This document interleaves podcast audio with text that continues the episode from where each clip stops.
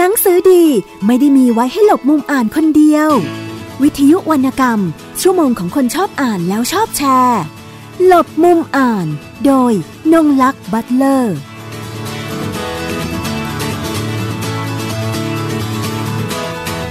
สวัสดีค่ะ คุณผู้ฟังทุกท่าน วันนี้กลับมาพบกับดิฉันนะคะ นงลักษ์บัตเลอร์กับ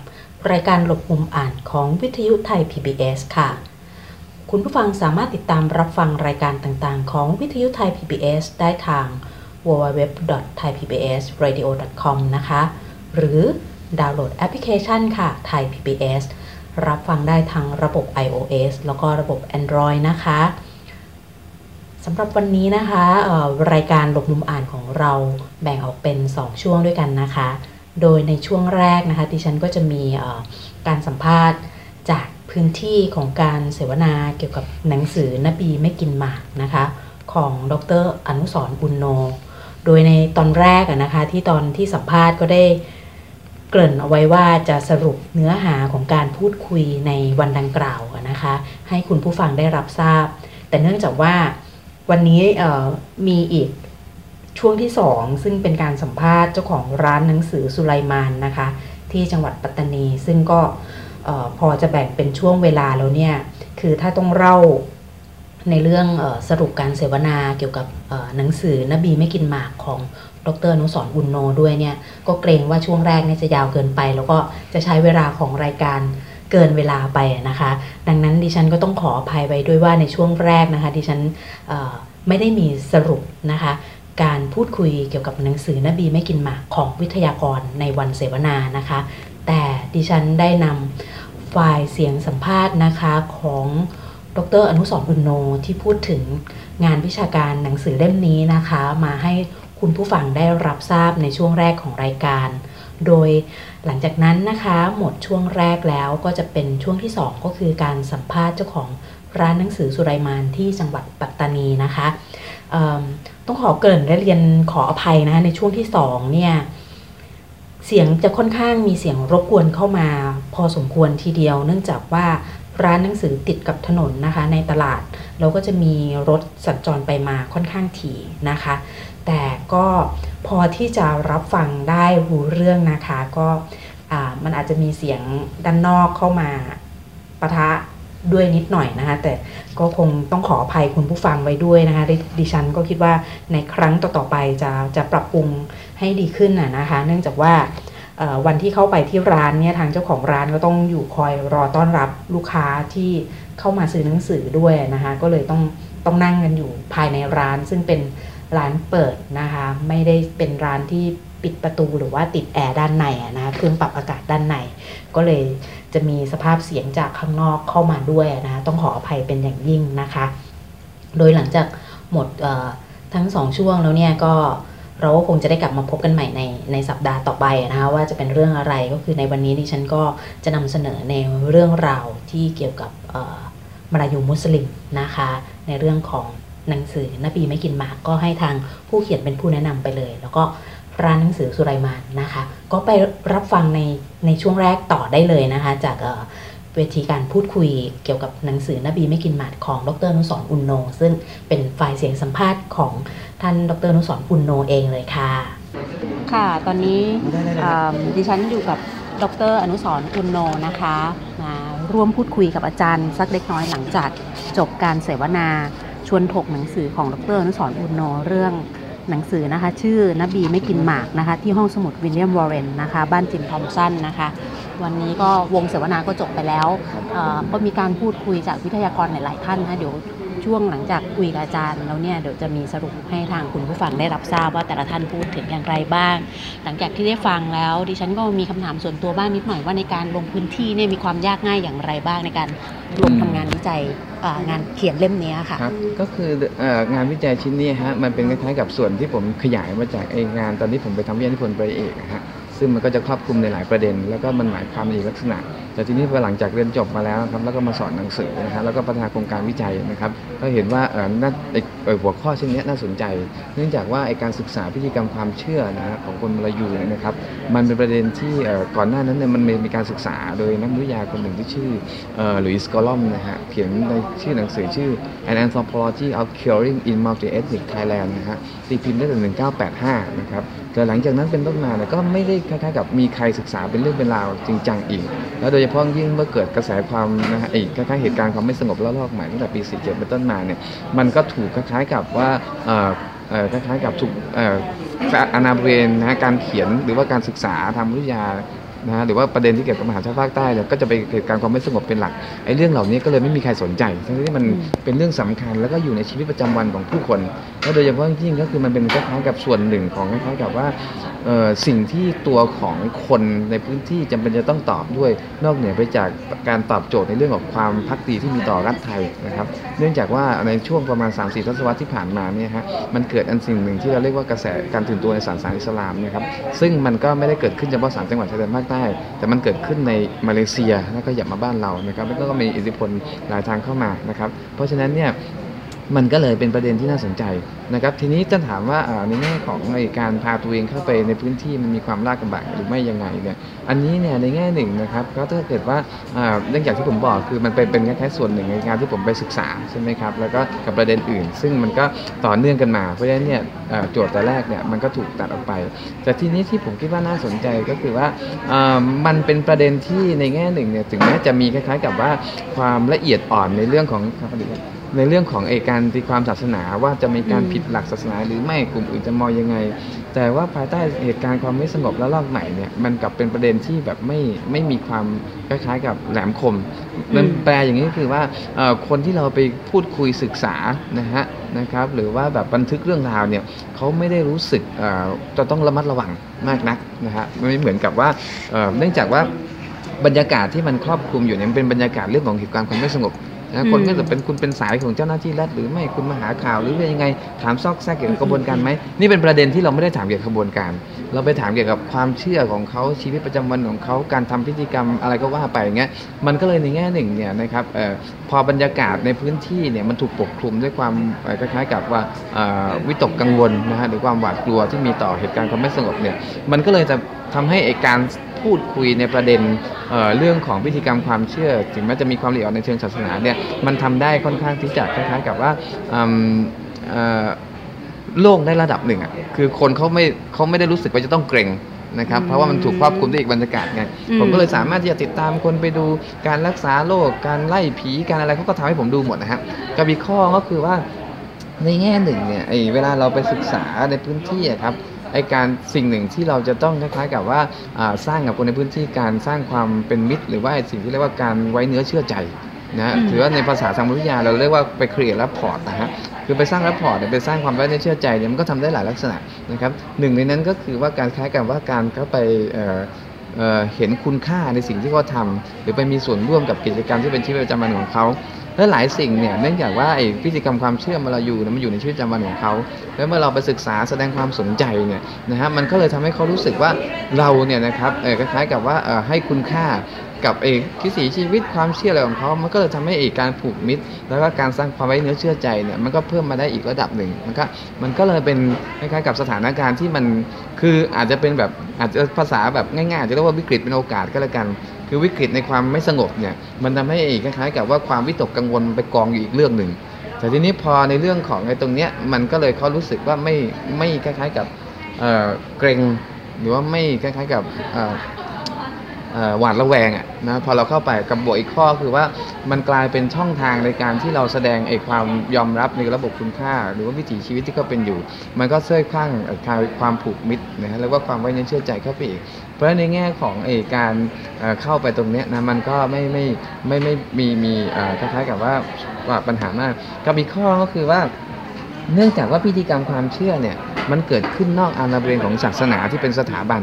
มันไม่เหมือนกับคุณไปดูมัสยิดไปดูไปซึ่งไปคุยกับโต๊ะอิหม่ามอะไร แต่มันเป็นอาณาบริเวณที่มันอยู่ในพื้นที่อาจจะเป็นส่วนตัวเช่นของบมหรือว่าพ่อหมอแต่ละคนเนี่ยมันก็เลยแบบ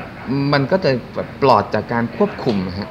คือถ้าเกิดเราไปศึกษาแค่แบบศาสนาอิสลามแบบเป็นยังไงคำสอนเป็นยังไงอะไรเงี้ยมันก็จะยาก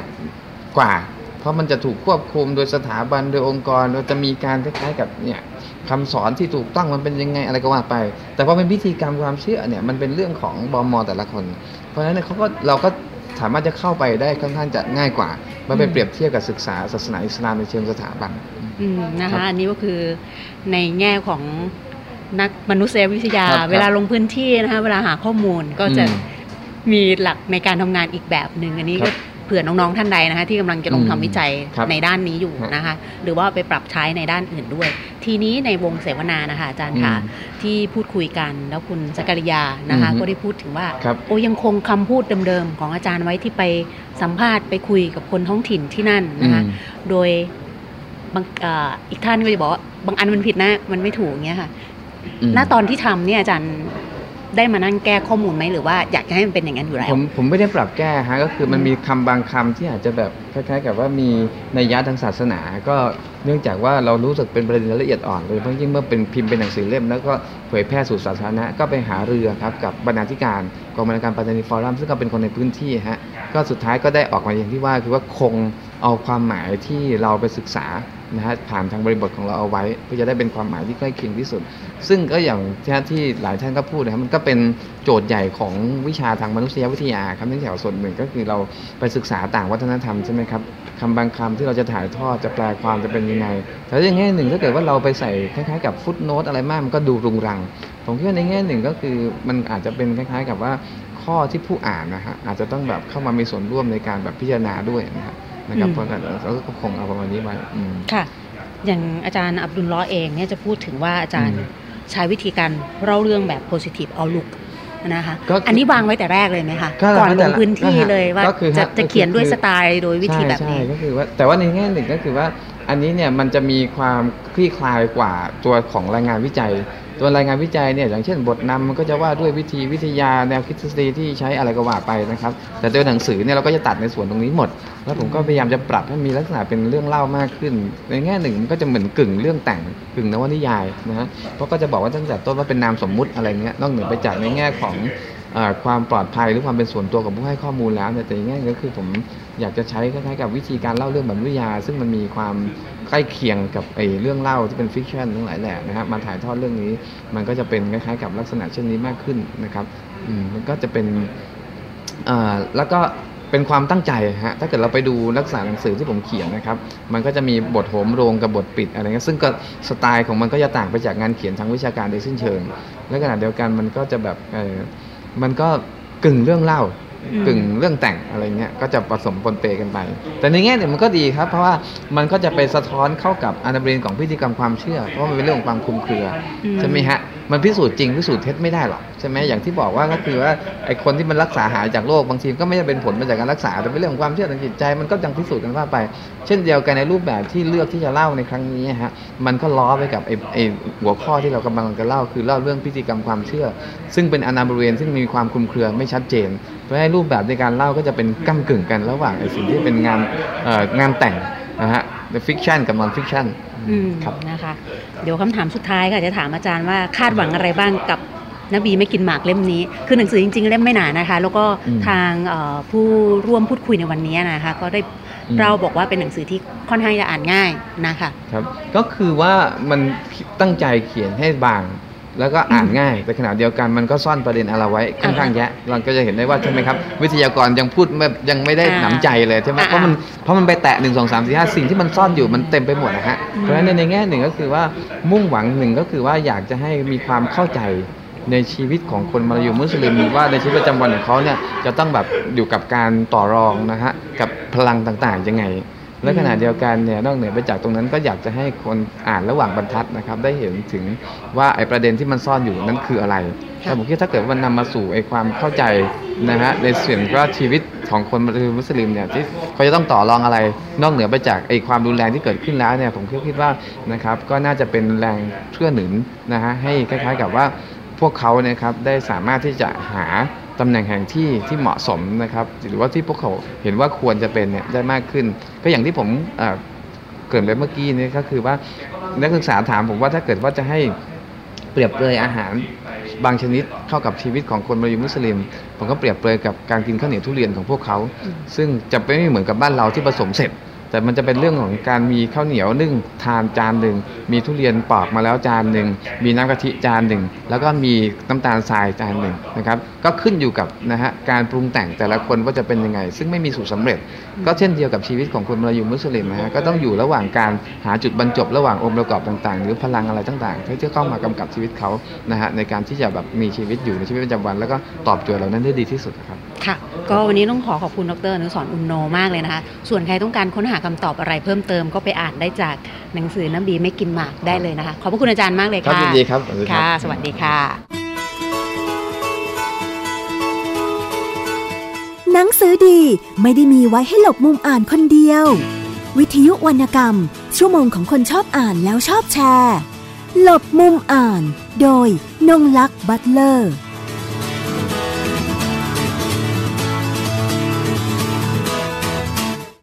ไทย PBS Application on Mobile ให้คุณเชื่อมโยงถึงเราได้ทุกที่ทุกเวลา ได้สัมผัสติดตามเราทั้งข่าว รายการ รับชมรายการโทรทัศน์ และฟังรายการวิทยุที่คุณชื่นชอบ สดแบบออนไลน์สตรีมมิ่งชมรายการย้อนหลัง ข้อมูลกิจกรรมไทย PBS ร่วมเป็นนักข่าวพลเมือง รายงานข่าวกับเรา และอีกหลากหลายฟังก์ชัน ให้คุณดาวน์โหลดได้ฟรีทุกระบบปฏิบัติการ ติดตามข้อมูลเพิ่มเติมได้ที่ www.thaipbs.or.th/digitalmedia ฟังสปอตตัวนี้แล้ว อย่าเพิ่งตกใจนะครับพี่น้องชาวไทย วันนี้ประเทศไทยมีผู้สูงอายุถึง 10 ล้านคนจำนวนผู้สูงอายุจะมีมากกว่าเด็กและวัยรุ่น1ใน 10 ต้องอยู่ตามลำพัง อายุจะยืนยาว แถมยังเจ็บป่วยและยากจน คุณคงไม่อยากเป็นหนึ่งในนั้นใช่ไหมครับ เตรียมตัวให้พร้อมตั้งแต่วันนี้ หัวใจไม่มีวันชรา ไทย PBS ติดปีกความคิด วันนี้การดูข่าวของคุณจะไม่ใช่แค่ในทีวีไทย PBS ให้คุณดูข่าวได้หลากหลายช่องทางที่ถูกน้ำท่วมเต็มพื้นที่ เว็บไซต์ www.thaipbs.or.th/news Facebook Thai PBS News Twitter @thaipbsnews YouTube Thai PBS News ไหลล้นทะลักเข้ามานะกดติดสนันในการข่าวพร้อมๆกับหน้าจอไร้ขีดจำกัดเรื่องเวลา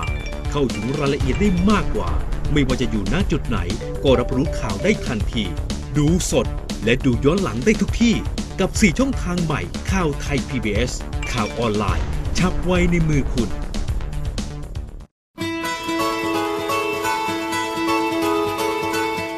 นังสือดีไม่ได้มีไว้ให้หลบมุมอ่านคนเดียว วิทยุวรรณกรรม ชั่วโมงของคนชอบอ่านแล้วชอบแชร์ หลบมุมอ่าน โดยนงลักษ์บัตเลอร์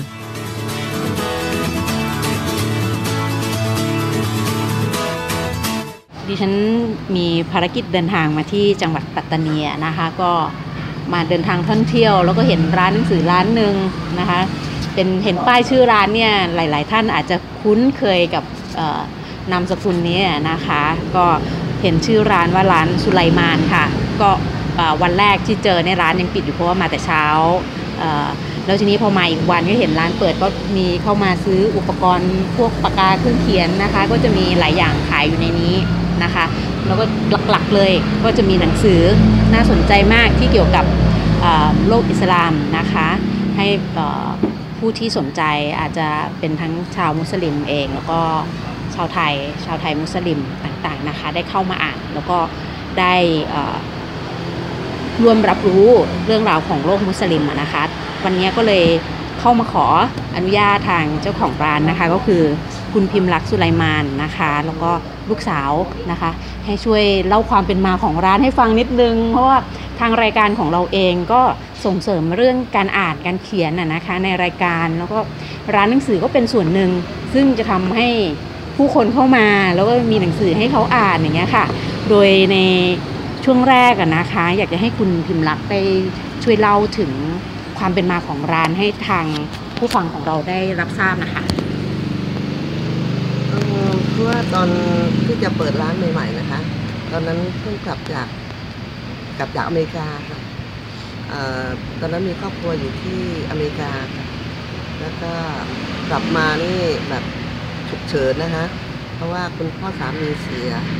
ก็เลยถูกเรียกตัวกลับมาลูกก็กำลังสองสามขวบค่ะสองคนก็กลับมา ก็ครั้งแรกก็ตั้งใจเอ่อมันคือว่าตั้งตอนแรกก็ตอนจะเริ่มเนี่ยเปิดร้านก็ ก็ตัดสินใจอยู่ตั้งนานเหมือนกันว่าจะทำค้าขายด้านไหนค่ะอืมเพราะว่าการเริ่มต้นเนี่ย มันไม่ใช่เรื่องที่ง่ายนะ บังเอิญก็พอดีคุณพ่อสมัยก่อนคุณพ่อก็ขายหนังสือศาสนาเป็นภาษาอาหรับพอสมควรนะคะแล้วก็มีหมวกหมวกนะคะมีหมวกขายบ้างเล็กน้อยเพราะว่ามันมันร้านปัจจุบันนี้มันเป็นสามห้องนะคะสมัยก่อนที่คุณพ่ออยู่ ก็มีสองห้องนะคะ แล้วก็อีกห้องหนึ่งห้องริมสุดตรงนี้ก็อ่าให้ให้ญาติเช่าอะค่ะให้ญาติเช่าก็ปิดกั้นห้องหนึ่งแล้วก็ตอนนั้นคุณพ่อเสียแล้ว คุณแม่ก็เลยให้ให้เปิดเนี่ยอีกห้องหนึ่งตรงเนี้ยให้ให้ลองลองดู เพราะว่าเป็นการเริ่มต้นนะคะให้ตัดสินใจเอง ก็เดินดูบ้านญาติญาติๆเนี่ยก็ เห็นบ้านญาติก็มีหนังสือวางขายในตู้นะคะ เป็นเป็นศาสนาภาษาไทย ก็เลยเกิดความคิดว่าเออหนังสือศาสนาภาคภาษาไทย ในจังหวัดปัตตานียังไม่มีใครขายนะคะเป็นแบบมีวางอยู่ไม่กี่เล่มค่ะ ในขณะที่หนังสือศาสนาภาคภาษาอาหรับมีขายกันเกือบสิบล้านนะคะเราก็เลยคิดว่าคนที่อยากเรียนรู้ศาสนาเป็นภาษาไทยเนี่ยที่เขา ไม่สามารถอ่านเป็นภาษาอาหรับมีจำนวนมากค่ะโดยเฉพาะรวมทั้งผู้ขายด้วยรวมด้วยรวมทั้งเจ้าของร้านด้วยค่ะคือว่าเราก็เรียนรู้เฉพาะภาษาไทยอย่างเดียว ก็เลยเกิดความคิดตรงนั้นว่า เราน่าจะขายศาสนาด้านภาษาไทยดีกว่าให้เป็นหลักไว้ ก็เลยขึ้นไปกรุงเทพ ไปดูที่ร้านที่เขาขายหนังสือสำนักพิมพ์ ตอนนั้นมีมีอยู่แค่สำนักพิมพ์เดียวคือร้านสอวงสังยมค่ะอืมตอนนั้นร้านหนังสือที่ผลิตหนังสือศาสนาภาษาไทยมีน้อยมากค่ะ ก็เลยแต่ก็ยังไม่แน่ใจว่าเอ่อจะไปได้หรือเปล่านะคะก็เลยตัดสินใจเลือกเอ่ออย่างละไม่กี่เล่มนะคะเอามาลองดูก่อนค่ะมาใช่ไหมลองดูว่าจะไปได้ไหมค่ะจะประสบความสำเร็จหรือเปล่าค่ะก็เลยเอากลับมาเขาส่งมาแล้วก็ เอาเครื่องเขียนมาประกอบด้วยส่วนหนึ่งนะคะผลตอบรับเป็นอย่างไรบ้างคะก็คือว่าคือว่ามันจากร้านเล็กๆนะคะ ที่คุณแม่เอ่อพูดง่ายๆว่าบริจาคให้นะคะส่วนหนึ่งอ๋อซอกนู้นใช่ไหมตรงนี้คะเองบ้านค่ะนู้นนะคะตรงจะนี้เป็นเองค่ะสามล็อกนิดนึงนะห้องคะเล็กๆเนี่ยค่ะค่ะ คุณแม่เพราะว่าห้องห้องเดิมนี่คุณแม่ก็ยังยังอยู่อะค่ะค่ะก็ยังค้าขายปกติ ก็เราก็ใช้ซอกหนึ่งของบ้านนะคะ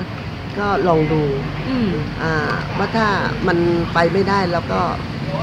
ไม่เสียหายมากใช่ไหมคะ อืมก็ปรากฏว่าจากวันนั้นจนถึงวันนี้ ก็จากเศษหนึ่งส่วนก็หนึ่งในสามหนึ่งส่วนแค่หนึ่งในห้าของร้าน ของร้านจากปัจจุบันนะคะ ค่ะ ก็กลายว่าขยายจนเต็มอืม ห้าส่วนเลยค่ะ เริ่มประมาณปีไหนได้คะปีตอนนานอายุเท่าไหร่สามมากับมาห้ามากับห้าห้าขวบ ตอนนี้ก็ประมาณ 30 ปีกว่าแล้วค่ะสามสิบกว่าปีแล้วนะคะที่ที่เปิดร้านนี้ที่มาเปิดร้านนะคะค่ะแล้วก็เลยก็อ่าหลังจากนั้นก็ ก็มีขสั่งหนัยางยสือขยายไปเรื่อยอืม ๆ เพราะว่าเอ่ออยู่ก็คนสนใจเยอะนะคะ ลูกค้าสนใจเยอะภาคภาษาไทยค่ะ อืมอืมก็สำนักพิมพ์ใหม่ๆก็เพิ่มขึ้นเรื่อยอืมๆจากเดิมเนี่ยมีแค่สำนักพิมพ์เดียว จนปัจจุบันนี้ก็มี เยอะประมาณเท่าไหร่นะ เยอะค่ะ เพราะเราค่ะอืมค่ะ แล้วก็เจ้าของร้านบังเอิญเป็นคนชอบที่ค้นแบบว่าชอบสืบหาค้นค่ะหาค้นหาหนังสือใหม่ ๆ มา อืมก็สอบถามไปเอ่อโดยเราไม่ต้องไปเดินทางไปถึงกรุงเทพเองอะค่ะ ค่ะ สอบถามไปโทรศัพท์ไป แล้วก็ติดต่อมาได้เยอะมากค่ะอืมจนปัจจุบันนี้นักเขียนที่ที่เป็นอะไรนะ ส่วนตัวคนคนเดียวก็เป็นนักเขียนอิสระค่ะนักเขียนค่ะอิสระก็มีมากพอสมควรนะคะเขาก็มาฝากมาฝากขายที่ร้านเยอะมากค่ะจะถามคุณพิมพ์รัตน์ค่ะในส่วนที่บอกว่านักเขียนอิสระนี่เขาเขียนหนังสือ ซึ่งเป็นเนื้อหาเกี่ยวกับอะไรบ้างอะคะอันนั้นอ่านักเขียนให้อิลูสกระสาวตอบค่ะในในเพราะว่าถ้าเป็นส่วนของอาสมัยยุคนี้ค่ะค่ะพอดีว่าจะจะดูแลอ๋อ มากกว่านะคะคุณแม่เพราะว่าคุณลูแม่กสาวจะเป็นอีกเจเนอเรชันอ่าหใช่นึ่ค่ะงคุณแม่จะดูแลกับลูกค้าเก่าๆที่เป็นบริษัทใหญ่ๆอะค่ะอืมแต่ว่าส่วนตัวนี้จะค่อนข้างติดต่อกับอ่านักเขียนรุ่นใหม่ค่ะค่ะเวลานักเขียนรุ่นใหม่มาเขาจะติดต่อผ่านทางโดยตรงค่ะค่ะเพราะนักเขียนส่วนส่วนใหม่ส่วนส่วนมากค่ะนักเรียนนักเขียนใหม่เนี่ยจะเป็นนักเขียนที่บางครั้งอายุอยู่ประมาณราวๆ20อะค่ะ เพราะถ้าเป็นเด็กเด็กประมาณวัยมหาวิทยาลัยอะค่ะเขาจะเขียนหนังสือแนวที่ไม่เน้นวิชาการมากค่ะ จะเป็นเขียนหนังสือแนวอ่านอ่านสบายๆง่ายๆค่ะ แต่ว่าจะสอดแทรกเนื้อหาวิชาการเข้าไปในแต่ละส่วนของของหนังสือค่ะ ให้เหมือนกับว่าเจาะกลุ่มพวกนักอ่านรุ่นใหม่อะค่ะที่เขายังไม่มีพื้นฐานศาสนาที่แบบว่าเข้มข้นพอค่ะ คือว่าถ้าเกิดว่าหนังสือที่เป็นหนังสือที่สำนักพิมพ์ใหญ่ๆบางที เนื้อหามันจะหนักไปอะค่ะเด็กรุ่นใหม่ที่เพิ่งเริ่มอ่านหนังสือเขาจะไม่เข้าใจอืมแล้วเขียนรุ่นใหม่กลุ่มนี้เขาก็จะทำให้อ่านักเขียนให้ให้นักอ่านรุ่นใหม่เนี่ยค่ะเขาค่อยๆ เพิ่มความรู้ไปเรื่อยๆค่ะจากหนังสือที่เขาเขียนบางครั้งก็อาจจะมีหนังสือแนวนิยายอะค่ะ แต่งเป็นหนังสือเป็นนิยายให้ที่มันเข้ากับกลุ่มกลุ่มนักอ่านสมัยนี้อะค่ะ บางครั้งก็จะมีเกี่ยวกับเรื่องเรื่อง ถ้าถ้าพูดถึงง่ายๆตอนนี้จะเป็นเรื่องความรักระหว่างอ่าหนุ่มสาวของมุสลิมว่าต้องต้องอยู่ในความสัมพันธ์ในแนวไหนที่มันถูกต้องตามหลักศาสนาค่ะที่ขายดีนะคะตอนนี้ แต่ถ้าเป็นนักเขียนอิสระที่อายุมากขึ้นหน่อยเนี่ยอายุประมาณ 30-40 ขึ้นไปเขาก็จะเริ่มมีวิชาการที่มากขึ้นค่ะค่ะ แล้วอย่างคนไทยเองนี่มีเข้ามาซื้อกันเยอะไหมคะที่ที่ไม่ใช่เป็นอ่ามุสลิมเขาไม่ใช่มุสลิมอย่างเงี้ยค่ะตอนนี้ยังค่ะส่วนมากจะเป็น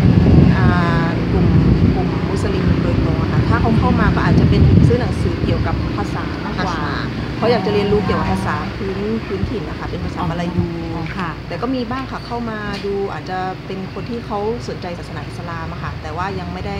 เปลี่ยนศาสนาค่ะบางคนก็จะมีคนที่เริ่มศึกษาบ้างเข้ามา แล้วเขาจะขอเหมือนกับว่าขอคำแนะนำจากจากทางร้านนะคะให้แนะนำหนังสือให้เขาอะค่ะค่ะ แล้วโดยหลักน้องก็คืออยู่อยู่ร้านประจำใช่ใช่ไหมค่ะคะใช่ค่ะเออว่าตอนนี้ว่าคุณแม่ก็พูดถึงว่าเกษียณแล้วค่ะค่ะรีไทายตัวเองแล้วทำมานานแล้วแล้วค่ะลูกสาวเขาก็เอ่อเขาสนใจด้านหนังสือมากอืมเขาสนใจศึกษาเขาเป็นคนนักอ่านคนหนึ่งค่ะทีเดียวค่ะเหมาะสำหรับเขาที่จะเดินเอ่อดำเนินต่อค่ะเขาความรู้เขาเขาดีกว่าแม่เยอะค่ะ แม่คือแค่ขายอะค่ะแต่เขาเนี่ยนักอ่าน ก็ไปทำงานพอเขาจบมาเขาก็ทำงาน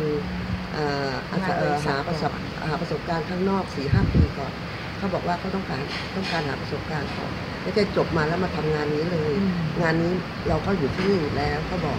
เขาบอกว่าพอนี้เขาเขาโอเคเขาบอกว่าเขาพร้อมแล้วที่จะมาต่อ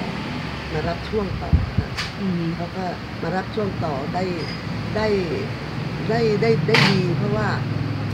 เขาสามารถเออตอบคำถามของลูกค้าได้ได้หมดเลยค่ะอืมลูกค้าต้องการแนวไหนลูกค้าระดับไหนเขาสามารถแนะนำหนังสือได้ได้ได้ได้ได้อย่างถูกต้องค่ะ เป็นที่พอใจของลูกค้าค่ะนะคะก็ถือว่ามีคนอีกรุ่นหนึ่งเข้ามาต่อรุ่นให้กับทางร้านของสุไลมานเองนะคะแล้วก็เป็นทายาทสายตรงเลยนะคะค่ะที่มาช่วยดูแล ทีนี้อยากจะสอบถามนะคะว่า โดยเด็ก รุ่นใหม่เองเขาก็คือเข้ามากันเยอะอยู่ใช่ไหมคะค่ะของที่ร้านค่ะใช่ใช่ไหมค่ะคะอืมแล้วเอ่ออย่างวิธีการคัดหนังสือให้ความหมายถึงว่า ให้ค่าเฉลี่ยอย่างไรบ้างยังแบบไหนมากกว่าน้อยกว่าอะไรอย่างเงี้ยหค่ะมายถึงว่าหรืแนวของหนังสือเหรอคะใช่แนวไหนของหนังสือ แล้วก็ลูกค้าสนใจจริงส่วนใหญ่ทางร้านเนี่ยเป็นแบบไหนเรารับทุกแนวเลยค่ะ เพราะว่าหนังสือออกมาเพราะลูกค้าเรามีความต้องการไม่เหมือนกันนะคะอ๋อค่ะมีทุกแบบเลมันยมีหลากหลายนะคะ อ๋ออ๋ออ๋ถ้าอถ้าอย่างรุ่นรุ่นผู้ใหญ่เนี่ยก็จะประเภทประเภทจะขอหนังสือประเภทเนี่ยเอ่อนูอานูอาคือวอนขอเอ่อขอพรจากพระเจ้าอืมเขาจะเน้นหนักตรงนั้นมากกว่า อืมแต่วัยหนุ่มสาวนี่เขาจะจะเอาแบบแบบว่าอะไรนะมีนะคะ เห็นค่ะมีมีมีทุกระเรื่องความทุกวัรัยกทุกอะไรเลยค่ะ ที่ชอบอีกอันก็คือด้านหน้าจะเป็นสำหรับเด็ก ค่ะ เออใช่ค่ะไม่เคยเห็นเหมือนกันด้วยมาเจอที่ร้านนี้แล้วแบบว่าตื่นตาตื่นใจเมื่อคนแม้แต่เด็กที่เอ่อลูกค้าที่แบบว่าอืมลูกค้าเราที่เป็นคนนั่งเดิมของจังหวัดที่นี่นะคะค่ะ เขาไปทำงานที่กรุงเทพเขาบอกเวลาจะซื้อสื่อสารศาสนาต้องอาศัยเวลาเขากลับมา เพราะว่าที่นี่เรารวบรวมไว้ได้เยอะมาก หนังสือเขาบอกว่าซึ่งเขาไปกรุงเทพเขายังมีความรู้สึกว่าหนังสือหาได้ยากกว่าที่นี่ค่ะอืมเพราะเราส่วนใหญ่เราจะวางโชว์ไว้ให้ให้เลือกหาได้ได้ง่ายให้สะดวกค่ะจะวางสังเกตดูว่าจะวางไว้เนี่ยจะมองหาเองได้ แล้วเราให้อิสระกับคนลูกค้ามากเลย ที่จะเปิดตู้ได้เองเลยเนี่ยไม่เราไม่เป็นให้เขาเป็นระเบียบเรียบร้อยนะคะอาจจะไม่ได้เป็นค่ะเชลฟ์แบบค่ะตามร้านหนังสือที่เป็นค่ะเชนใหญ่ๆนะคะหาง่ายนะคะ เพราะเราเราแยกไปเลยนั่นอืมอย่างอย่างพวกนั้นอย่าอะงโซนนู้นใช่ไหมคะค่ะเนี่ยค่ะนี่อย่างนี้ก็ประเภทแบบว่าเกี่ยวกับเอ่อผู้หญิงครอบครัวอ๋อนี่ค่ะค่ะค่ะอันนี้บนชั้นนี้ก็หลากหลายหนังสือใหม่เลยก็ตั้งบนนี้ค่ะค่ะหนังสือเล่มใหญ่ๆพวกศาสนาหนักๆเราก็ตั้งบนนี้เอ่อคนที่เขามีความรู้มากแล้วส่วนใหญ่เขาจะเน้นตรงนี้ตรงนี้ใช่ไหมคะแล้วถ้าภาษาอาหรับนี่ก็จะวางไว้ข้างฝาหมดเลย บนตู้ซึ่งรับน้ำรับน้ำหนักน้ำหนักได้ดีหนักๆได้ เป็นตู้เย็บเก่าๆกี่ทั้งนั้นนะคะ ถ้าเป็นซึ่งเจ้าของร้านเองก็อ่านภาษาอาหรับไม่ได้เพราะว่าหนังสือภาแต่ษาอาอาหรัศับยภาษามาลายูนี่ต้องให้คุณพ่อค่ะเป็นคนต้องให้คุณพ่อเอ่อดูแฟแลนดูค่ะใช่ค่ะเขาเกณฑ์เรียนมาโดยตรงว่าเนี่ยเราถึงว่าเอ่อมีความชำนาญเฉพาะด้านแต่ละคนไม่เหมือนกันอืมก็เลยสามารถเกิดความหลากหลายที่จะขายทุกอย่างได้ค่ะอืมอืมอืมอืมนะคะแล้วเอ่ออย่างพวกหนังสือเด็กข้างหน้าอย่างเงี้ยค่ะค่ะผู้ปกครองพามานี่เขาต้อง ไม่ทราบว่าน้องเคยได้สอบถามบ้างไหมว่าเออเวลาเขาอ่านให้ลูกฟังเขามีวิธีการอย่างไรบ้างอะไรเงี้ยเขาอาจจะมีเพราะว่าอ่ามีค่ะบางครั้งเราจะมีเพื่อนที่มีลูกลูกอายุน้อยๆอะค่ะ ที่เขาค่ะเริ่มอ่านหนังสือให้ฟัง บางครั้งเขาซื้อไปเนี่ยเขาอาจจะไม่ได้แบบว่ามีความหวังว่าลูกเขาจะอ่านหรืออะไรอย่างเงี้ยค่ะอืมเขาแค่อยากจะอ่านให้ลูกฟัง ลูกเขาจะสนใจหรือไม่สนใจนี่คือเขาเขายังไม่ได้ตั้งความหวังมากค่ะเพียงแต่ว่าจะให้เข้าหูลูกเขาทุกวันนะคะอื มอืมเป็นตรงนั้นมากกว่าเพราะบางทีหนังสือบางเล่มเนี่ยเริ่มตั้งแต่ศูนย์ขวบอะค่ะคือศูนย์บางทีเด็กเขายังศูนย์ขวบยังไม่มีความเข้าใจหนังสือแต่ว่าหนังให้สืดูอเขาจะภาพดูภาพดูภาพสีแล้วก็ให้ระบายสีจะมีสีอะค่ะสีสดใสให้ให้ลูกๆเขาได้ดูอะค่ะจะดูดึงดูดความสนใจมากกว่า ส่วนมากที่เคยสอบถามคุณแม่เขาบอกเขาก็อ่านไปเรื่อยๆ ลูกเขาอาจจะฟังหรือไม่ฟังจนเขาก็ยังไม่ได้สนใจอะไรมากมายค่ะเพราะว่าหนังสือมันก็จะมีตั้งแต่ศูนย์ขวบจนถึงเด็กอายุประมาณสิบขวบก็มีนะมีหนังสือเล่าหนังสือแปลอะค่ะตอนนี้หนังสือเด็กก็คือออกมาเยอะมากค่ะหนังแล้วสืก็อเด็กเออออกาคุณแม่อะไรเงี้ยเขาเขาเต็มใจที่จะซื้อให้ลูกค่ะบางทีลูกหยิบมาบางเล่มก็เป็นร้อยอย่างเงี้ยค่ะร้อยกว่าคุณแม่เขาก็เขาซื้อให้ค่ะเขายอมที่จะลงทุนตรงนี้ให้กับลูกค่ะอืมอืม เพราะว่าตอนนี้ก็ยังเป็จะนมีมันหนังสือเด็กนี่คุณแม่สามารถพ่อแม่ใช้เป็นคู่มือในการสอนลูกได้เลยค่ะค่ะบางทีถ้าเราไม่มีคู่มือตรงนี้ เราก็คิดไม่ออกว่าเราจะสอนด้านไหนให้กับลูกอืมอันนั้นเป็นคู่มือให้เราเลย แล้วเราก็เพิ่มเติม เพิ่มเติมได้ค่อยๆเพิ่มเข้าไปได้ เพิ่มเติมได้ตามระดับเอ่อวัยของเขาวัยของเขาถ้าเด็กโตหน่อยเขาก็มีหนังสือเด็กที่อ่านเองได้อะไรเงี้ยเออค่ะอืม ของผู้ใหญ่ก็ไม่มีปัญหาค่ะผู้ใหญ่ก็เลือกตามที่เขาชอบค่ะอืมค่ะแล้วอย่างหนังสือมันก็จะมีบางเล่มที่พี่เดินดูนะคะบางเล่มที่มันเอ่อ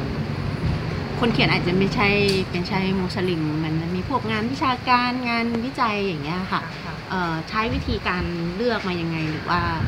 เอ่อก็เปิดโอกาสให้กับคนอยู่แล้วได้เอามาก็วางส่วนมากจริงๆหนังสือที่ผู้เขียนไม่ใช่มุสลิมนี่ก็มีค่อนข้างน้อยค่ะ เป็นเปอร์เซ็นต์ แต่ว่าเราจะดู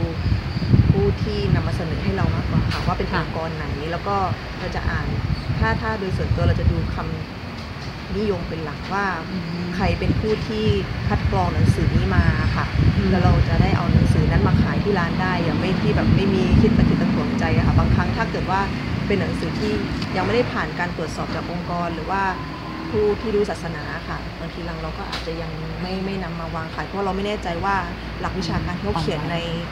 เอ่อใช่ค่ะถูกต้องหรือเปล่าอะไรอย่างเงี้ยค่ะ ส่วนมากเราก็จะดูอะค่ะว่าคนที่พามาส่งให้ทางร้านเนี่ยเป็นใครเป็นองค์กรไหนอะไรอย่างเงี้ยมากกว่าแล้วก็เราก็จะลองเปิดดูข้างในค่ะ ว่ามีนักวิชาการที่เราเชื่อถือได้รับรองหนังสือเล่มนี้ไหมอะค่ะ แต่จริง ๆ ก็ถ้านับเป็นเปอร์เซ็นต์ถือว่าน้อยมากค่ะไม่ไม่ค่อยมีสักเท่าไหร่แต่ แต่ถ้าเขาเขียนก็จะเขียนเป็นเรื่องของประเด็นของสังคมประเพณีวัฒนธรรมอะไรแบบนั้นมากกว่าค่ะไม่ได้เจาะลึกเรื่องศาสนามากเท่าไหร่ค่ะบางทีบางบางเล่มที่เราไม่ไม่ไม่มั่นใจเท่าไหร่นะคะ ในเนี่ยเราก็อาศัยสอบถามจากอาจารย์มอที่เราก็ไปเรียนเนี่ยอย่างวันนี้ก็ไปเรียนนัดพี่สาว อาจารย์ศาสนานะคะ อาจารย์บอกว่าโอเคบอกว่าอืมคนเนี้ยถ้าเป็นไปได้ก็ไม่ต้องเอามาขายก็ดีอืม แล้วก็เราก็จะไม่สั่งค่ะ ก็จะนอกจากว่าสำนักพิมพ์เขาเขาได้หนังสือใหม่ๆมาเขาก็จะส่งมาให้เป็นตัวอย่างครับเพราะเพราะว่าเราเป็นลูกค้ามาตั้งนานแล้วเพราะเวลาเราสั่งหนังสือเก่าไปเขาจะมีหนังสือใหม่มาเขาจะส่งมาเป็นตัวอย่างให้เราสิบยี่สิบเล่มค่ะเมื่อก็อย่างนั้นนะคะ ค่ะเราก็จะมีวิธีการค่ะคัดกรอง ใช่ค่ะเราจะมีวิธีการคัดกรองอยู่แล้วค่ะใช้ค่ะวิธีการถามผู้ที่รู้อะค่ะ อือฮึอือฮึ เมื่อสักครู่นี้คุณพิมพ์รักได้เอ่ยถึงเรื่องหนังสือเก่า ผู้จัดรายการเองก็เลยอยากจะทราบว่า เอออย่างเราอ่านหนังสือภาษาไทยอย่างเงี้ยค่ะ ทั่วไปเราก็จะมีพวกนักค้าหนังสือเก่า ในทางของศาสนาหรือของเอ่อมุเอ่อมุสลิมเองเนี่ยมีมีแบบหนังสือเก่าที่ที่แบบเป็นหนังสือหายากอะไรอย่างเงี้ยมีไหมคะถ้าเป็นภาษาไทยนี่มันไม่ค่อยมีนะคะค่ะ หาภาษาไทยก็จะต้องเป็นภาษาเพอาราะหว่ารับภาษาไทยนี่ก็มาแปลอืมามแปลแบบว่า มันช้ามากแล้วอะนะเขามาอืมทำหนังสือออกขายช้ามากแล้วค่ะอืมอืมเขามีหนังสือเนี่ยหนังสือพวกเก่าๆจริงๆ ก็จะเป็นพวกอาหรับอะไรพวกนี้ค่ะอ๋อเป็นภาษาอาหรับถ้าไปเลภายษานะไทยไม่ค่อยจะมีปัญหาเท่าไหร่อืมเพราะว่าบางครั้งก็จะมีการตีพิมพ์ใหม่อยู่แล้วอะค่ะอ่าหนังสือไหนที่ขายดีค่ะเขาจะตีพิมพ์ใหม่แล้วก็เนื้อหาข้างในเนี่ย คือมันเป็นเนื้อหาที่นักวิชาการเขาเขียนเยอะอยู่ค่ะแล้วอะค่ะบางครั้งเล่มนี้อาจจะหมดไป แต่ว่าคนใหม่เขาอาจจะมาแปลอีกครั้งหนึ่งอย่างเงี้ยค่ะ มันจะไม่ค่อยมีปัญหาเท่าไหร่เรื่องหนังสือที่หายากอะค่ะอืมมอาจจะมีการพิมพ์ใหม่สำนักพิมพ์ใหม่หรือว่านักนักเขียนคนใหม่มาเขียนใหม่อะไรเงี้ยเรียบเรียงใหม่อะค่ะอืมก็หนังสือศาสนาถือว่าไม่ค่อยจะมีปัญหาเท่าไหร่ค่ะค่ะไม่มีนะคะแทไม่บมีปัญแทหาบจะไม่มีปัญหาอืมค่ะแล้วอย่างในฐานะที่น้องเป็นคนอีกรุ่นนะนะคะ เป็นคนรุ่นใหม่แล้วมองว่า พวกงานเขียนที่เอ่ออิสลามกับโลกปัจจุบันอย่างเงี้ยค่ะ มีใครที่น่าสนใจน่าจับตามองบ้าง หรืออาจจะอยากให้แนะนำให้ทางผู้ฟังได้ทราบบ้างเนี่ยค่ะหนังสือที่เป็นนักเขียนเหรอคะค่ะถ้านักเขียนรุ่นใหม่จะเป็นเอ่อซึ่งตัวนักเขียนเนี่ยอาจจะยังไม่ค่อยมีความรู้เท่าไหร่ค่ะไม่ได้รู้จักตัวนักเขียนมากเท่าไหร่นักเขียนนักเขียนรุ่นใหม่นี่เขาก็ส่วนใหญ่เขาก็ มันก็เรื่องทั่วๆไปอะนะใช่ค่ะเพราะว่าเรื่องเบาเยอะๆอะค่ะเรื่องทั่วไปอืมเรื่องครอบครัวอะไรเนี่ยแต่ถ้าส่วนใหญ่เป็นงานแปลมากกใช่ว่าค่ะถ้าเป็นหนังสือของนักเขียนที่เป็นแบบนักวิชาการดังๆของโลกก็ยังพอมีบ้างนะอืมของเป็นแต่ว่าจะเป็นนักวิชาการทางโลกของตะวันออกกลางค่ะโลกอาหรับอะค่ะค่ะใช่ค่ะแต่ว่าทางส่วนมากเนี่ยคนซื้อเนี่ยเขามาเขาก็จะมา เขาเขาจะรู้อยู่แล้วว่าเขาจะใจจะใช่ซื้อค่ะเล่มไหนขาใช่ไหมคะค่ะใช่อืมเพราะว่าจะมีเห็นเป็นลักษณะเหมือนเป็นกรเปล่าแต่นักเขียนเป็นเอ่อมุสลิมอะไรเงี้ยที่มีวางขายในร้านก็มีอ่าอันนี้ก็น่าจะเป็นเด็กรุ่นใหม่ก็นักรุ่นใหม่เยอะค่ะ แต่ว่าหนังสือที่เป็นหนังสือแปลก็เยอะมากค่ะ เพราะว่านักวิชาการจริงๆตอนนี้มันเยอะเยอะมากๆเลยค่ะค่ะก็มีคนที่มีชื่อเสียงกันหลายคน เราก็ไม่ได้ว่าเน้นของคนใดคนหนึ่งมากค่ะ เราส่วนมากเราจะเน้นแบบทั่วๆไปแบบเอาเอา ทุกนักเขียนหนังสือทุกแบบอะค่ะเรามาขายหมดเลยค่ะ แล้วก็คนที่มาซื้อเนี่ยเขาจะเขาจะมาหาของเขาเองอยู่แล้วค่ะอืมเขาจะรู้ว่านักเขียนคนไหนที่เขาชื่นชอบอะค่ะแล้วเขาอือฮึก็จะมีบ้างค่ะ Mix มามีบ้างค่ะที่เขาถามหานักเขียนที่ดังจริงๆ เราก็จะไปเลือกให้เขามาค่ะค่ะแล้วอย่างตอนนี้คืออย่างพวกหนังสือทั่วไปเขากำลังมีปัญหากันมากเลยเรื่องการเปลี่ยนแพลตฟอร์มอะไรต่างๆที่เป็นดิจิตอลอย่างเงี้ยค่ะ อย่างตัวงานของทางเอ่อ ศาสนาอิสลามเองเนี่ยมันมีอะไรที่อะบางคนเขาอาจจะยังที่เขาอยากรู้ แต่ว่าเขาอาจจะไม่รู้ว่าต้องไปซื้อหนังสือที่ไหนนะคะเพราะที่อื่นมันก็คงถือว่าที่ร้านเนี่ยมีจำนวนค่อนข้างเยอะ แล้วก็หลากหลาย ในกรณีอย่างเงี้ยค่ะเขาสามารถอ่านในพวกเว็บไซต์ หรือว่าอ่านออนไลน์จากไหนได้บ้างคะก็ตอนนี้มีเว็บไซต์หรือว่าเพจนะคะใน Facebook ส่วนมาก คนรุ่นใหม่เนี่ยเขาจะอ่านหนังสือในพวกเพจ Facebook มากกว่าค่ะอืมแต่ว่าตอนนี้ถ้าคิดว่ามีผลกระทบกับพวก hard copy หรือเปล่าตอนนี้คิดว่าไม่มีค่ะค่ะค่ะเขาก็อาจจะอ่านบ้าง แต่ก็ยังหาหนังสือที่เป็นเล่มเป็นหลักมากกว่าเขาเขายังอ่านหนังสือที่เป็นลักษณะของกระดาษนะคะอืมสิ่งตีพิมพ์อะค่ะมากกว่าอืมเพราะว่าในในพวกเพจ Facebook หรืออะไรเนี่ยบางครั้งเขา อ่าหมายถึงว่าบทความอะค่ะเขาไม่ได้ครอบคลุมทั้งหมดของเนื้อหาที่เขาอืมอยากจะทราบนะคะมันต้องมีหาหนังสือเพื่อขยายบทความที่เขาอ่านอีกทีนึงซึ่งตอนนี้ตอนแรกเป็นเราก็เรียกเป็นหนังสือเชิงอัดได้เลยใช่ค่ะเพราะว่าตอนแรกเนี่ยเราก็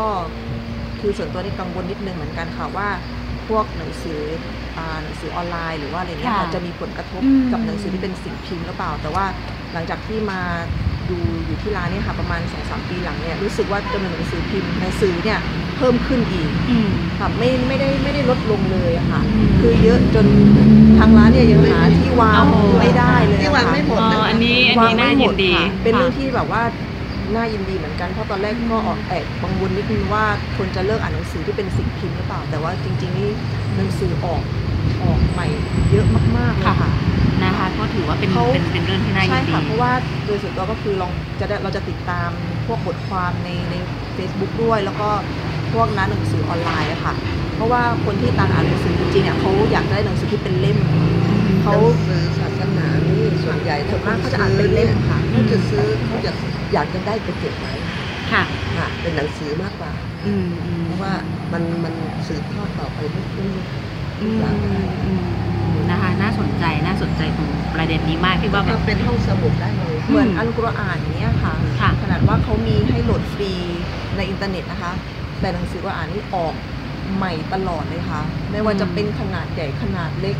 อืมถ้าอ่านกุรอานนี่จะขายขายดีมาก ๆ เลยค่ะอ๋อเหรอคะทุกขเป็นนาดทุก best ไซส์ seller ใช่ไหมคะของตลอที่ดร้านหรือว่าตลอดการตลอดกาลใช่ค่ะไม่มีว่าไม่มีไม่วันมีหยุดเอาราชการเออไม่มีใช่ค่ะใช่เอ๊ะไม่ทราบแต่คือของเขามันก็คือ ครั้งแรกครั้งเดียวเลยไม่มีเหมือนเออพี่จะเทียบกับพจนานุกรมมันมีจะมีเพิ่มอะไรเข้าไปอันนี้ไม่มีนะคะโอเคนะคะมีแต่ว่าจะแปลภาษาอ่ากี่ภาษาอธิบายอ่าขยายอืมความอันกุรอานเนี่ยค่ะยิ่งยิ่งนานวันหนังสือเกี่ยวกับอันกุรอานยิ่งมากขึ้นอ่าค่ะคนที่บางทีเขาก็ออกแบบประเภทว่าเออให้เรียนรู้ให้อ่านมีหลักการอ่านให้ง่ายขึ้นอะไรแบบนั้นเท่านั้นเองนะค่ะอ่าอืมแล้วตอนนี้เขาออกมาแบบใหม่อีกเล่มหนึ่งจากประเทศมาเลเซียนะคะก็ขายดีมากเลยค่ะ มีมีเล่มแบบฉบับเยาวชนหรืออะไรที่มันอ๋อไม่ไม่มีง่ายๆค่ะอ๋ออันว่าต้องเป็นเล่มใหญ่อันว่าเดียวอ่านใช่ไหมใช่เหมือนต้องเหมือนกันหมดอ๋อเหมือนกันหมดพี่เข้าใจว่าเผื่อแบบมาย่อย ไม่มีค่ะไม่ได้ใช่ไหมมันมีแบบแปลหรือไม่แปลใช่ค่ะเท่านั้นใช่ไหมคะค่ะโอแปลเคเป็นหลาค่ะยภาษาเลยนะคะค่ะค่ะภาษาค่ะไทยก็มีอืมภาษาอังกฤษก็มี ภาษามาลายูก็มีอาหรับมีอาหรับก็มีภาษามาเลยอะค่ะมีหมดเลยมีหมดเลยค่ะทุกภาษาก็ถือเป็นคัมภีร์สำคัญเลยค่ะซึ่งแบบใช่ นะคะมุต้องสลิมมีการทุกคนต้องเรียนรู้มุสลิมต้องเรียนรู้นะคะ อันนี้ก็ทำให้ทำให้เกิดการอ่านได้เช่นกัน สังเกตในร้านจะไม่มีพวกเป็นแมกกาซีนหรือว่าหนังสือพิมพ์ ไม่ไม่ไม่ไม่ไม่รับใช่ไหมได้รับค่ะแต่โดยโดยที่มีอยู่เนี่ยก็อืมเพราะว่าโดยปกติถ้าหนังสือเอาจริงๆหนังสือเราเคยขายอยู่ช่วงหนึ่งมีเราเคยลองขายอยู่ครั้งหนึ่งค่ะน่าจะประมาณสิบกว่าปีที่แล้วอะค่ะมีเป็นหนังสือ พิมพ์หนังสือพิมพ์เข้ามาฝากขายนิดหน่อยค่ะอืมเราก็เอาชั้นเข้ามาวางแล้วในที่สุดเราก็เลิกนะขายขายไม่ได้ขายไม่ค่อยดีอะค่ะ เพราะว่าอืมถ้ามาที่ร้านนี้แล้วเขาจะเจาะจงหนังสือศาสนาเป็นเป็นเล่มแล้วก็หนังไม่หนังสือศาสนาหนังสือศาสนาคือค่ะที่ร้านนี้ก็คืออืมเขาก็คือศาสนาอย่างเดียวแล้วก็ข้อดีอย่างหนึ่งค่ะของหนังสือศาสนาคือมันจะไม่มีทางเอ่ออะไรนะแล้วร้านสสังเกมัยตค่ะได้สังเกตขายได้ตลอดและลูกค้าที่มาที่นี่อะ มันคนที่มุ่งหาศาสนาค่ะแล้วก็มีความสุขใจที่จะได้เขาได้ได้มีความรู้เพิ่มขึ้นด้านศาสนาค่ะอืมนะคะก็การเรียนรู้ด้านศาสนาก็ทำให้เขาปฏิบัติได้อย่างถูกต้องค่ะสามารถเปลี่ยนคนให้เป็นคนดีได้ค่ะจริงไหมคะค่ะจากคนไม่รู้ก็เรียนรู้ก็จะเป็นรู้รู้ค่ะสู่การปฏิบัติที่ถูกต้องค่ะค่ะค่ะแล้วก็กลายเป็นคนดีอืมอ่าแล้วเขาก็ได้ถ่ายทอดเขาค่ะอ่านะคะอ่าเป็นอาชีพที่เขาบอกว่า อ่าเพิ่มความเป็นสิริมงคลกับชีวิตค่ะของผู้ขายด้วยค่ะอันนี้คำพูดสุดท้ายนี่ดีมากเลย เพราะอะไรรู้ไหมคะ เพราะว่าอาจารย์ศาสนาบอกว่าเอ่อคนที่มาซื้อศาสนาที่ร้านเราเนี่ยนะในเมื่อเขาได้มีความรู้เพิ่มเติม คนขายก็ได้บุญด้วยค่ะอืมเพราะว่าเราเราทำให้เขาได้มีความรู้ด้านศาสนาค่ะ อืม เป็นส่วนหนึ่งที่เราช่วยกระได้จายความรู้ให้กับเขาด้วยค่ะเพราะว่าเโดยจริง ๆ แล้วเราก็ไม่ได้เรียนศาสนาโดยตรงนะคะเราก็ทำยังไงเราเราเหมือนกับว่าตั้งใจอะค่ะ ว่าจะทำยังไงก็ได้ให้เผยแพร่ใช่ค่ะเป็นสื่อที่จะเผยแพร่ให้กับคนอื่นนะคะมาไม่ได้เรียนเลยนะคะใช่อ๋อค่ะเหรอคะไม่ได้เรียนไม่ได้เรียนศาสนาไม่ได้เลยศาสนาค่ะโดยตรงค่ะค่ะอย่างลูกก็เรียนการท่องเที่ยวจบการท่องเที่ยวมาค่ะแม่ก็จบสังคมมันสังคมวิทยามนุษยวิทยาค่ะ ค่ะอ่าอืมอืมอืมลูกก็จบการท่องเที่ยวมา ไม่ได้ทำไม่งานได้ไม่ได้สาจากยการที่เรียนด้านนะนี้เลยค่ะค่ะ แต่ว่าเหมือนทางเราคือมีความตั้งใจอะค่ะอยากจะรวบรวมหนังเป็นศูนย์จำหน่ายหนังสือศาสนาให้แบบมันมันเยบอกอะไม่เยอะถูกที่ค่ะ สุดอะค่ะมันให้แบบกระจายความรู้ให้กับคนให้ให้ได้มากที่สุดอะค่ะนี่คือความตั้งใจของของร้านเราอะค่ะ ค่ะค่ะอืมวะวันนี้นะคะ รายการหลบมุมอ่านของวิทยุไทย PBS เองนะคะ ก็ต้องขอขอบพระคุณ ทั้งสองท่านมากเลยนะคะ ที่ร้านสุไลมาน แล้วก็ที่คำพูดช่วงท้ายๆของการพูดคุยในวันนี้นะคะ ที่คุณพิมพ์ลักษ์สุไลมานได้พูดเอาไว้ว่า การเปิดร้านหนังสือเนี่ยไม่ใช่แค่ขายนะคะ เพราะหนังสือที่ร้านเนี่ยหลักๆ คือหนังสือเกี่ยวกับศาสนาคุณสุคุณพิมพ์ลักษ์เองก็เลยได้บอกเอาไว้ว่า เป็นอาชีพที่สร้างสิริมงคลให้กับชีวิตแก่ผู้ขายด้วยนะคะ ชาวปัตตานีนะคะ หรือว่าผู้ที่เดินทางมาที่จังหวัด ปัตตานีนะคะ แต่ท่องเที่ยวกันในเมืองก็สามารถแวะมาที่ร้านสุไลมานนะคะ มาเปิดโลกการรับรู้การเรียนรู้ซึ่งกันและกันได้นะคะ วันนี้ทางรายการหลบมุมอ่านของวิทยุไทย PBS ต้องขอขอบพระคุณนะคะ ทั้งคุณพิมพ์ลักษณ์สุไลมานแล้วก็ลูกสาวไว้ในโอกาสนี้นะคะ ที่ได้ร่วมให้ข้อมูล และเนื้อหาดีๆ กับรายการของเรานะคะ ติดตามรับฟังรายการหลบมุมอ่านของวิทยุไทย PBS นะคะ ได้ทางช่องทาง www.thaipbsradio.com นะคะ และดาวน์โหลดแอปพลิเคชันค่ะไทย PBS กลับมาพบกับดิฉันได้ใหม่นะคะนงลักษ์บัตเลอร์กับรายการหลบมุมอ่านในสัปดาห์หน้าค่ะ วันนี้ขอลาไปก่อนนะคะ ขอบพระคุณที่ติดตามรับฟังค่ะ สวัสดีค่ะ หนังสือดีไม่ได้มีไว้ให้หลบมุมอ่านคนเดียว วิทยุวรรณกรรม ชั่วโมงของคนชอบอ่านแล้วชอบแชร์ หลบมุมอ่าน โดยนงลักษ์บัตเลอร์